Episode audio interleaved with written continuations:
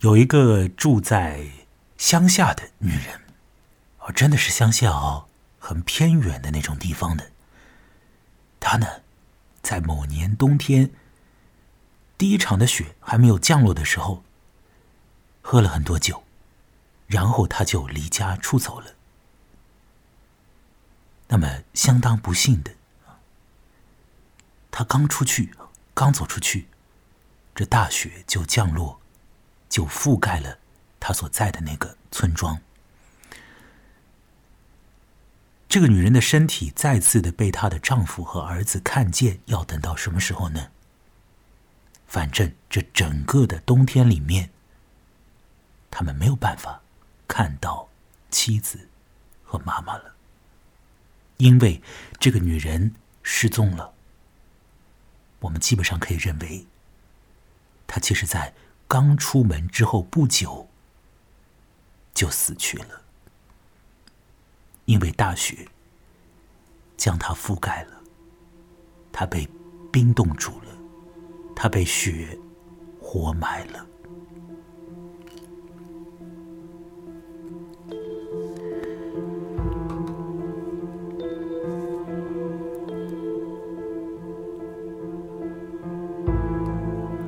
我以上说的这个情况呢，出现在一个我非常喜欢、非常喜欢的比较长的短篇小说里面。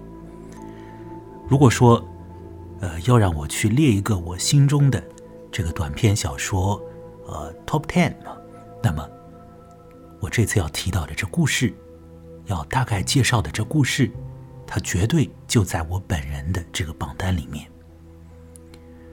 这故事呢，是由爱尔兰的作家科尔姆·托宾所写的，出现在一本叫做《母与子》的短篇小说集里头，是那部书当中的压轴之作，是一篇呃有一点篇幅的短篇小说。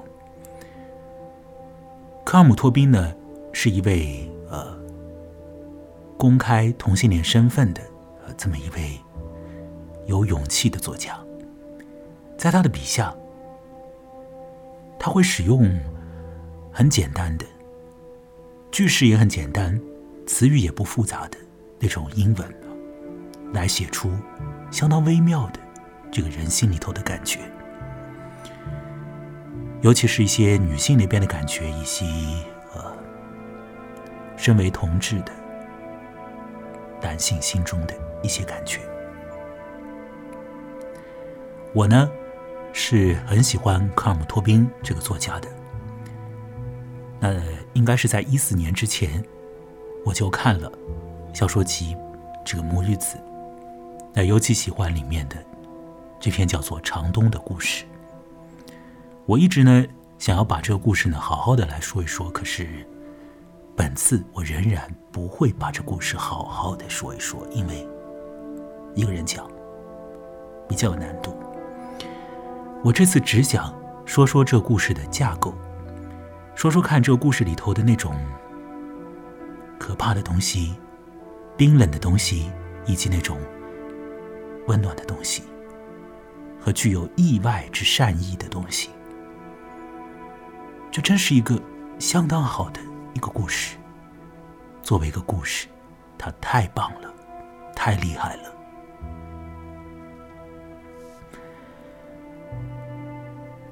我在决定要在我的录音里面提到长洞的时候呢，到网上去检索了一下它，输入长洞的英文名字 “A Long Winter”，再输入着科尔姆托宾的英文，我看到了两篇这个报刊上面对克尔姆托宾的一问一答的这种采访。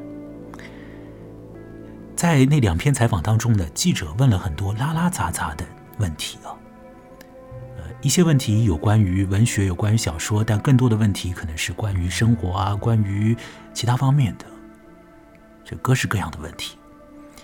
那在这两个报道里面呢，这科尔姆托宾呢，他都提到了长冬，而且提到的方式有一点让我惊讶哦。首先要说呢，在二零一六年嘛，这个《金融时报》对科尔姆托宾做了一个访谈，其中呢问到一个问题啊，问这个作家，说是你人生之中干的最好的一件事情是什么啊？要请这个作家来回答这个问题。于是托宾就说。他所做的最好的一件事情呢，是写了一个叫做“呃一个长冬天”的故事啊，就长冬。那这个故事呢，在小说集《母与子》里面。他说这是他所做过的最好的事情。请注意啊，不是他所写的最好的小说，而是指他整个人生之中啊，在二零一六年啊之前呢，他所全部干过的事情里面的最好的那件事情。这个作家讲，就是他写出来了这么一个有点长的短篇小说，叫做《长冬》。这是 best 最好的。那么到了二零一八年呢，英国的这个有名的报纸《卫报》嘛，对这个托宾做一个访谈，也是这样一问一答。呃，有一个问题，最后一个问题是这样的，就是说。最想被人们记住的一本书是什么？那这个托宾怎么回答呢？他这个问题呢，呃，好像是要说，就是我正在写的那本书啊，是我最想要被大家记得的，是吧？你看这个回答就会比较的圆滑，是吧？那托宾说，这样说是对的，但是我我不想像前面那么说，我有一个更对的说法是什么呢？就是。我觉得我最想要被别人记得的一本书，是一个叫做《长冬》的故事。请注意啊，托宾写过很多本的这个长篇小说的，但是在那一刻，他没有谈到那些长篇小说，那些真的是书的那种形式的东西啊。他提到了一个故事，只是一个有点长的故事。他说：“长东，长东，这个故事是我最希望被别人记得的。”然后头他来了一句啊，他说：“在写了长东之后，呃，他就在走下坡路。在写了长东之后，他就在走下坡路。他会觉得长冬是他人生之中的一个高峰，在创作上面的一个高峰，也是他所做过的。”最好的一件事情，不只是在小说领域，而是在他全部的人生里面所做的最好的一件事情。那么，各位，最好的这件事情，难道就是要把一个乡下女人活埋在雪里吗？是的，那是最好的事情里面的一部分。但如果只有那部分的话，那件事恐怕会成为……最差的事情。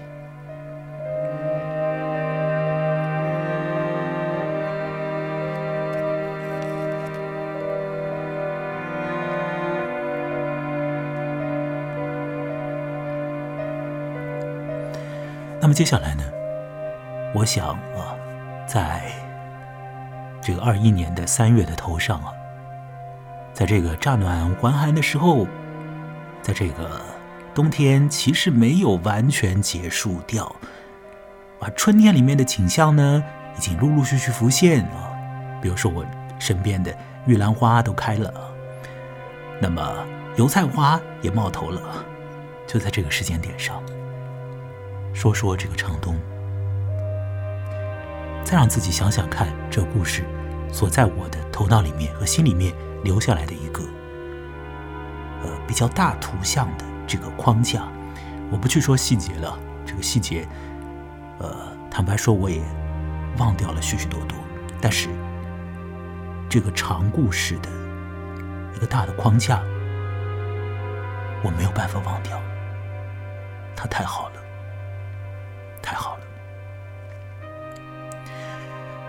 这是一个怎样的故事呢？前面已经说了，有一个女人在冬天来的时候，她跑出去，结果就被。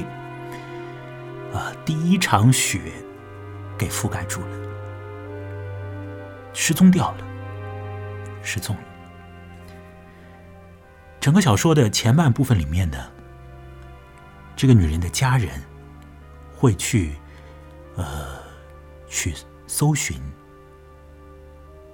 他们的妻子和妈妈。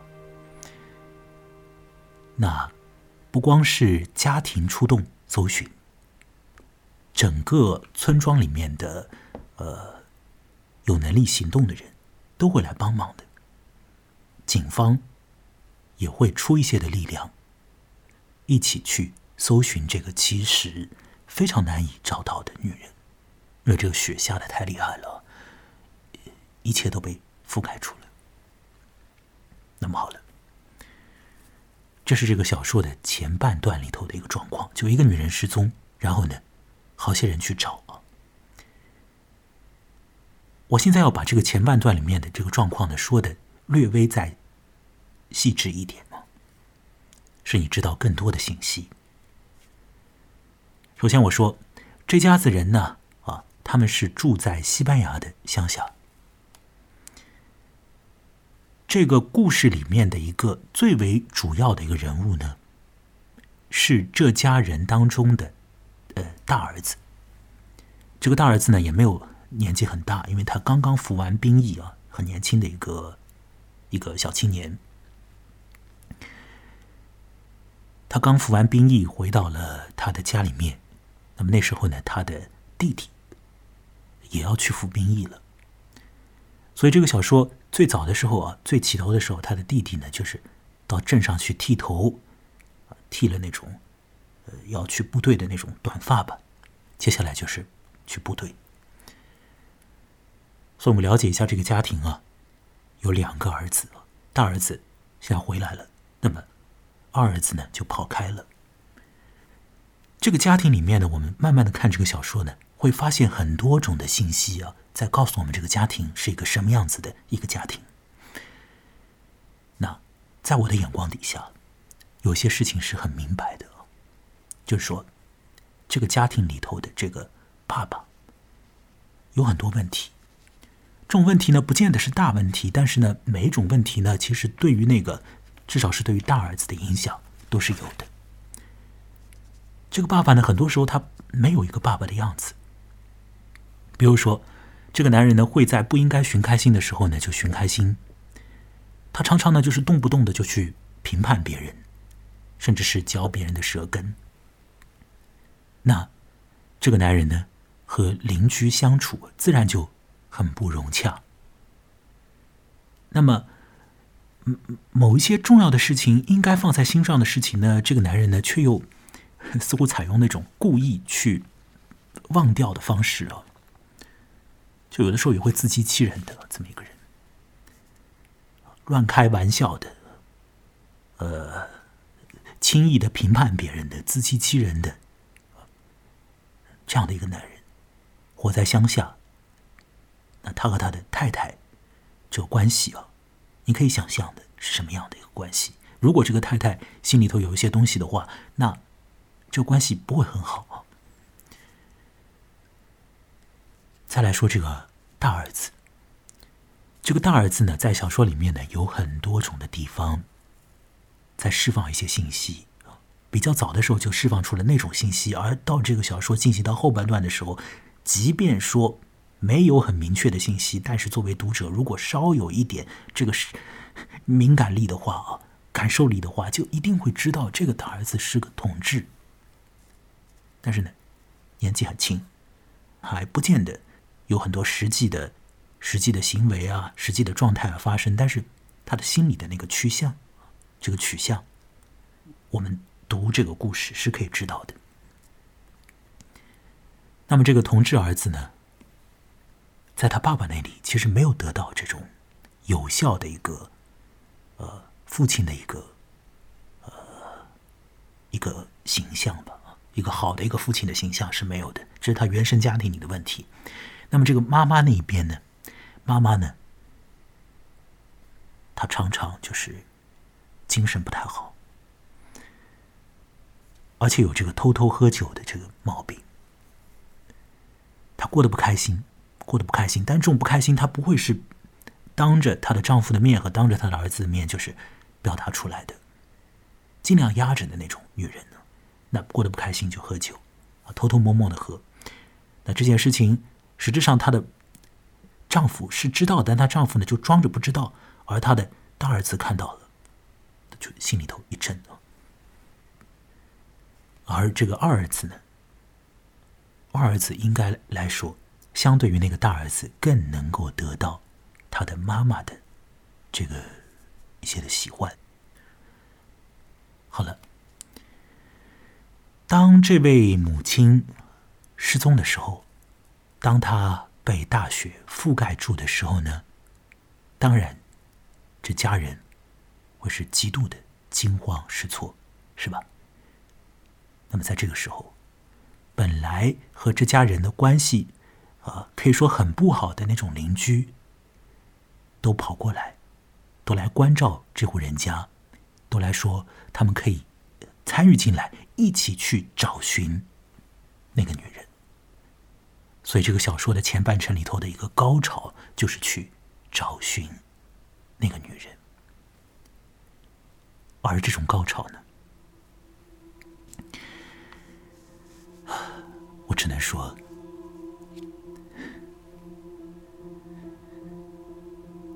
他因为没有结果，所以他一定会一次比一次显得显得弱。怎么说呢？就是第一回啊，大家伙全村的力量出动，甚至狗啊什么的都出去去找去找那个女人。第一天去找，白天出去找，找到天黑了，那没有办法了，只能回来。好了，这第一天可能跑了很多路啊，踏雪而行啊，找。到了第二天再找，可是第二天你能跑到哪里呢？第一天你已经跑了很远了，第二天你跑的这个范围也就是这点范围，那还找不到。然后第三天，然后第四天，这个时候实质上，这个搜寻的范围不见得是越来越多，而却是越来越小的，并且呢，渐渐的，这个大家伙也有了。也有了这种不得不有的意识，就是说，这女人恐怕是不会被找到的。他已经失踪了，但是没有人会说他已经死掉了，他已经失踪了。哎，我们在新闻里面常常听到啊，发生什么灾难，多少人身亡啊，有几个人失踪。那那些失踪的人，可能在很长的时间里面一直保持着那种失踪的状态，是吧？但事实上，怎么说呢？他们应该也就是故去了。好了，这是这个小说的前半部分。你听起来是不是这个调子也比较的沉，是吧？这里头也有很多让人就是无法接受的事情。但这个事情已经发生了，这个事情已经发生，并且呢。这样一个，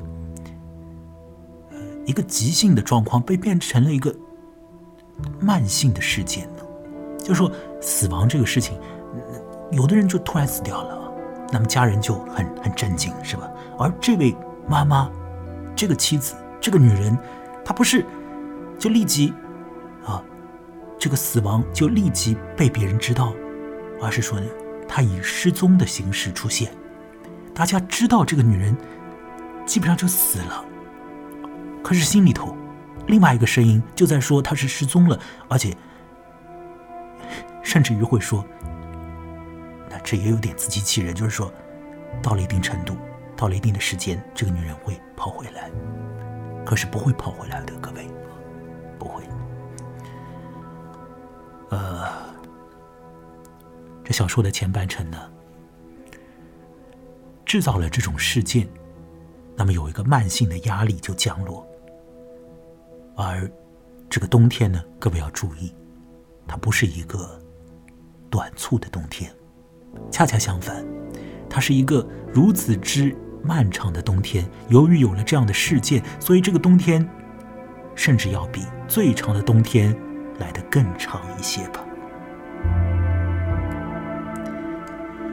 那么日子还要过，那怎么过这个日子呢？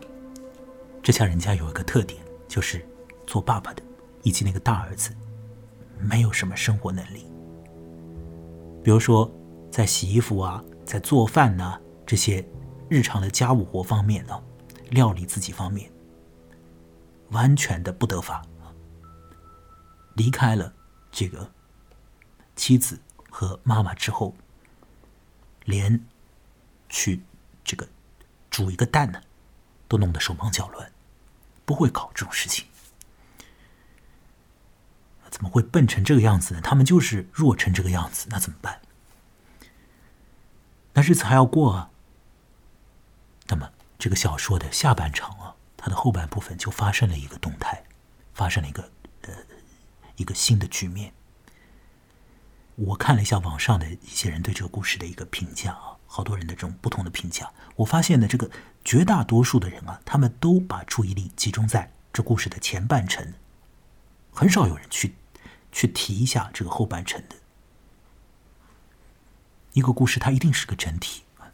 如果没有这个后半程的话，那这个故事就是一个很悲哀的一个故事。它不是一个那么好的故事，它绝对不会是一个作家说我人生之中所做的 best，不会的，要有下半段。那接下来会出现一种怎样的一个情况呢？下半程里头会来一个新的人物，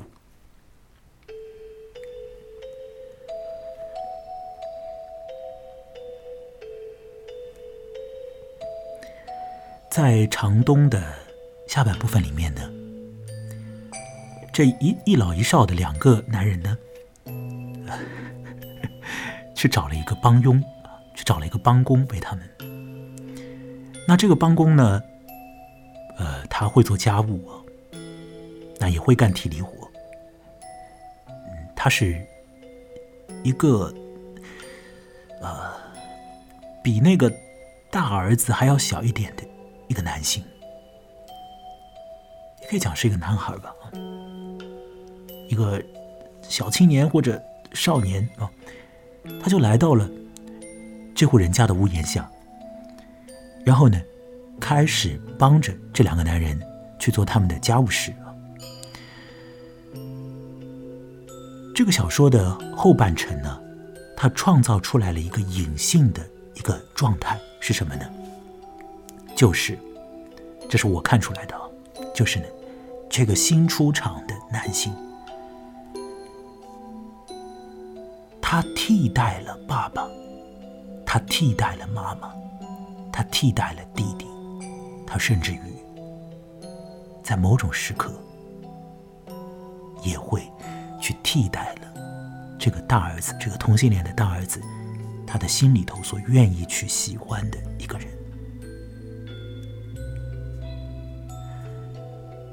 这是一个非常微妙、非常复杂的一个状态，而托宾呢，其实他。我觉得他已经很成功的把这种状态，把这种复杂微妙的东西全部都写了出来。那你要去看这个故事，看这个故事啊，尤其是它的下半部分，才能够领教到和接触到那些。我在这里，呃，不能够讲的特别的具体，那我只是大概的说一点点，好吧？就我还记得的。比如说，当这个呃爸爸在那个家里头啊，还是稀里糊涂的去说别人的闲话的时候呢，原来那个大儿子呢，有的时候是会去回应他的爸爸的话的，但是那个新来的呃男性，他就不声不响，他的话很少啊，那么。当这个爸爸有的时候他的话特别不像话的时候呢，这位呃这个少年人呢，他就会义正言辞的去说，去说这个成年男人说你这样说是不对的，你为什么要这样讲？他是可以跳出来说这样的话的。那当呃，这个大儿子告诉新来的人啊，说是家里头出了这样的事情，妈妈消失了，失踪了。但是那个在部队里面的弟弟，他还不晓得这个状况的时候，那这位少年他的回答是：你应该让你的弟弟知道这件事，你不应该隐瞒这件事。那这位少年呢？他会睡在原本身是那个弟弟所睡的床上。到了要洗澡的时候啊，这一个屋檐下的三个人，他们是共用一个澡盆的。爸爸先洗，洗完之后出来，那儿子进去啊，然后呢，这个帮帮工最后再去洗。所以。这种身体性的接触，也不不是一个特别的一个禁忌啊。那么还有很多种，呃，很多种的这个细节之处。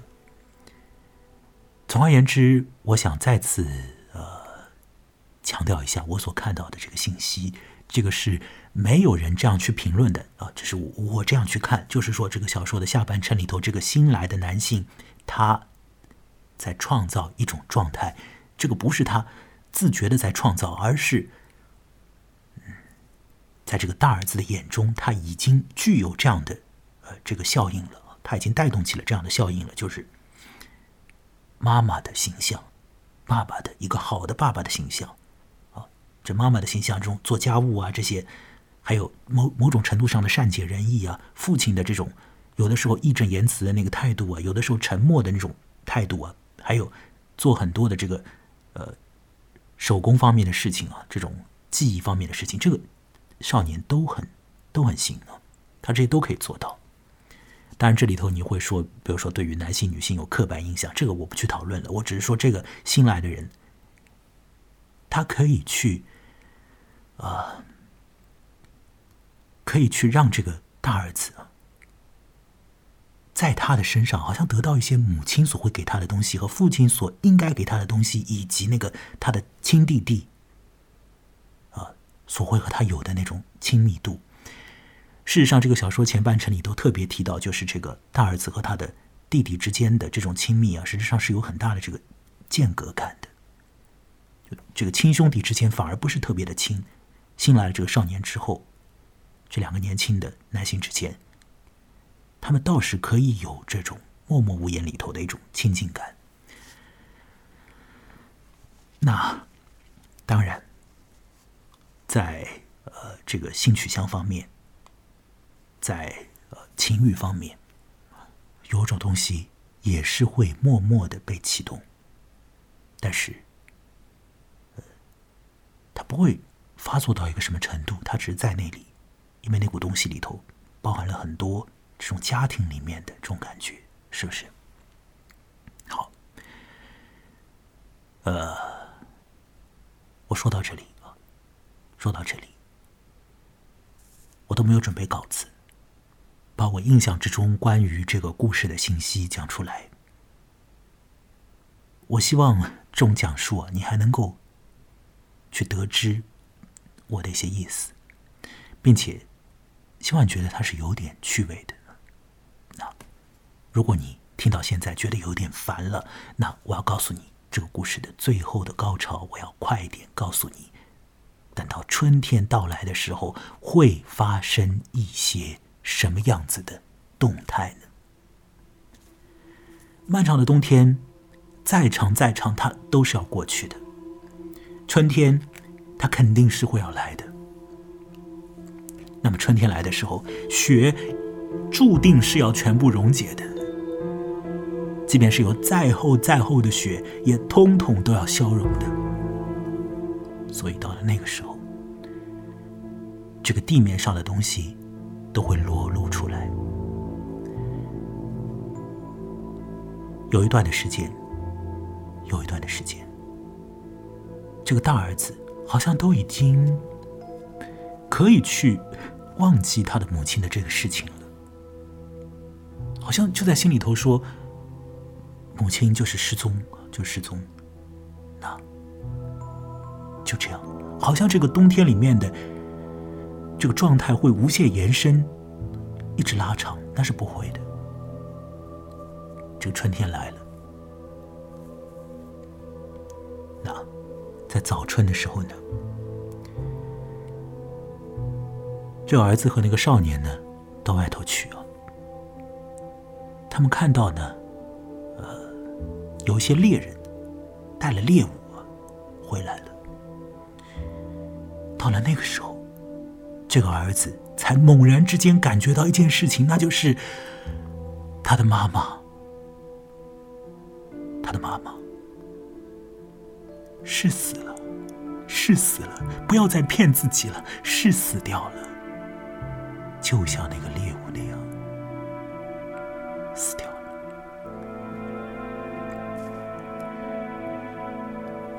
某种在心里头对自己的这种欺瞒，在那一刻崩解掉了，崩解掉了。所以当然内心是极度的痛苦的。在那个时候呢，另外那个男性会给予他一个拥抱。会给予那个儿子一个拥抱，一个长长的拥抱，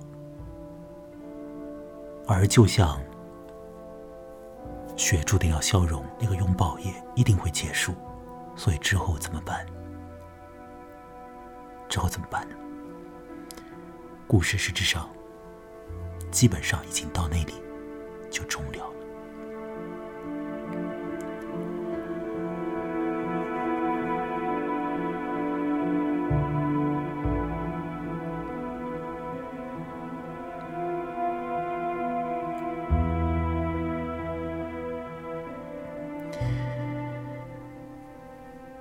现在我再来想这个故事呢，我觉得他写的真的是非常的妙啊，有很多深层的这种呃男同性恋的心理，还有对于原生家庭的种种的这种感觉，包括很多隐微的这个在母亲那边的这个心理的态势，在这个小说的前半程里也有交代。整个故事是一个可怕的故事，是一个冰凉的故事。可是呢，对于这个儿子来说，又好像是他人生之中的一场过渡仪式。让人类学里头有这个概念，叫过渡仪式，就是你要到达人生的另外一个阶段的时候，你要去经历一个很特别的状态那这个状态里面可能有很多危难的事情，但是也会有人来施以关照。那在那个过渡阶段呢？过渡阶段吧，我去掉“仪式”两个字啊。过渡阶段里头，那某种东西是被悬起来的。那在那个悬空的阶段里头，很多种这个儿子他所会想要有的那种感情感觉，透过一个更年轻一点的男性，好像仿佛。来到了这个大儿子的身边一样的，就是那种感觉，好像到了他的身边一样。这个过程是如此的，可以给我一些安慰。这故事是很棒的一个故事，是呃，我心中到目前为止短篇小说里面 top ten，我要列上这个故事。那如果说你对这个故事有兴趣的话呢，看看母与子那个短篇小说集，你可以找到长东这篇的。